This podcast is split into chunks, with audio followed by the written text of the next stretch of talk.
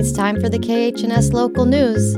I'm Jen Shelton. Today in the news, preschoolers and seniors in Haines are getting back together for a weekly lunch date after a few years' break.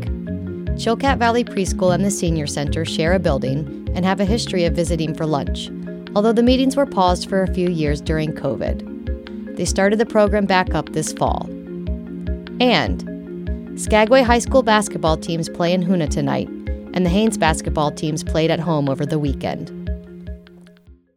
Jessie Wiestoff oversees the Chilkat Valley Preschool as its executive director. She says research shows that multi generational interactions are positive for everyone involved. So when I asked her permission to join Chilkat Valley Preschool on their weekly trip to eat lunch at the Haines Senior Center, she said, of course. But, she added, it might be a little awkward. At first, no one really knows what to do.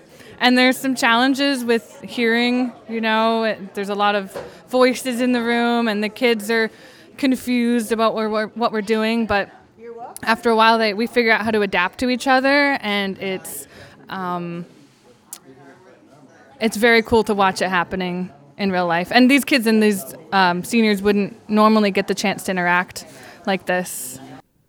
At one o'clock, when I enter the cafeteria, I don't know what to expect. The room is packed with dozens of seniors sitting behind trays of turkey and mashed potatoes. Interspersed among them are little ones picking politely from brightly colored lunch boxes. Don't forget your lunchbox.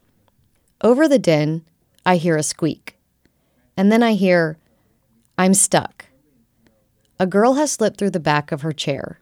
Her legs are dangling through the gap between the seat and the backrest. Wiestoff runs over and instructs her to climb through the front of the chair, but the preschooler has a different plan. She wriggles her body further through the gap, wedging her torso out the back. If she wasn't stuck before, she is stuck now.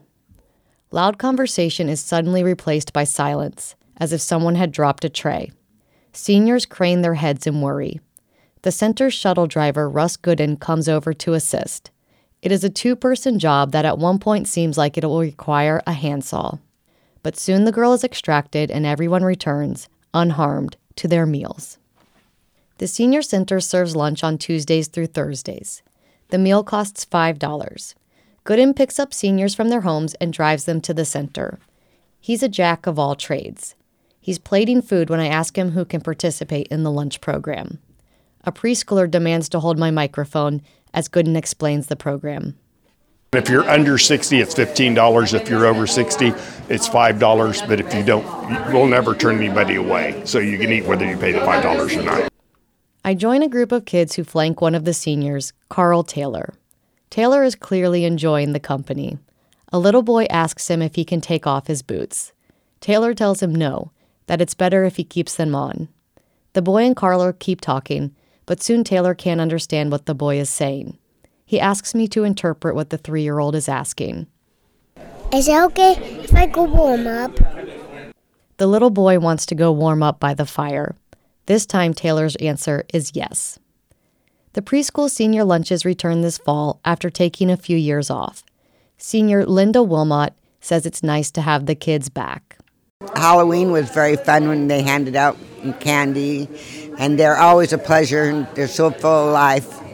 Anyone interested in eating with the seniors and the preschoolers can contact Carrie at 766 2383 for more information.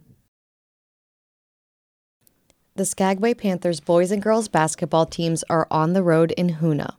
Both teams won Monday and will play again this evening. Panther girls coach Nate Jennings said the girls had a dogfight as always. He said Hoonah is a tough place to win.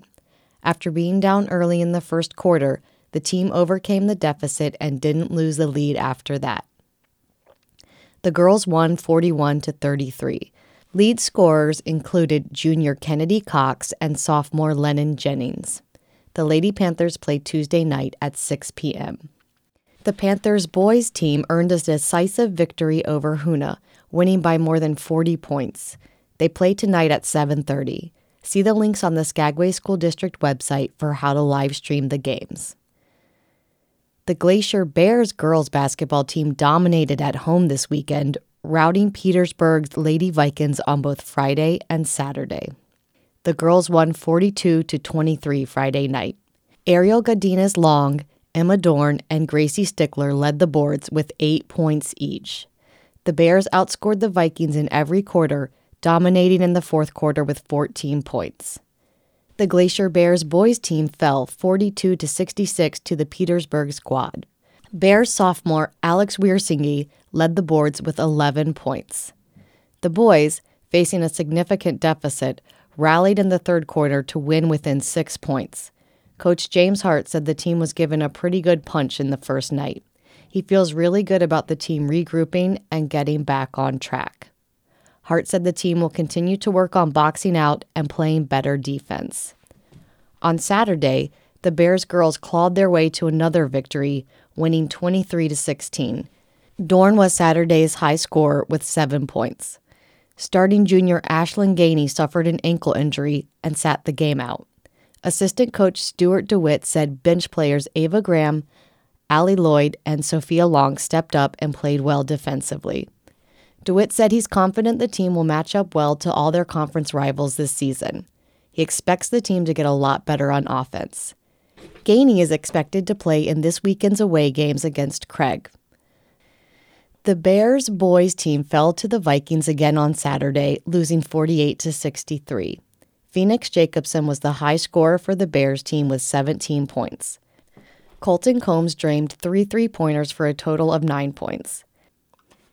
The Glacier Bears boys and girls face off against Craig for away games scheduled for January 19th and 20th, followed by another round of home games against Metlakatla on January 26th and 27th. For KHNS, I'm Jen Shelton.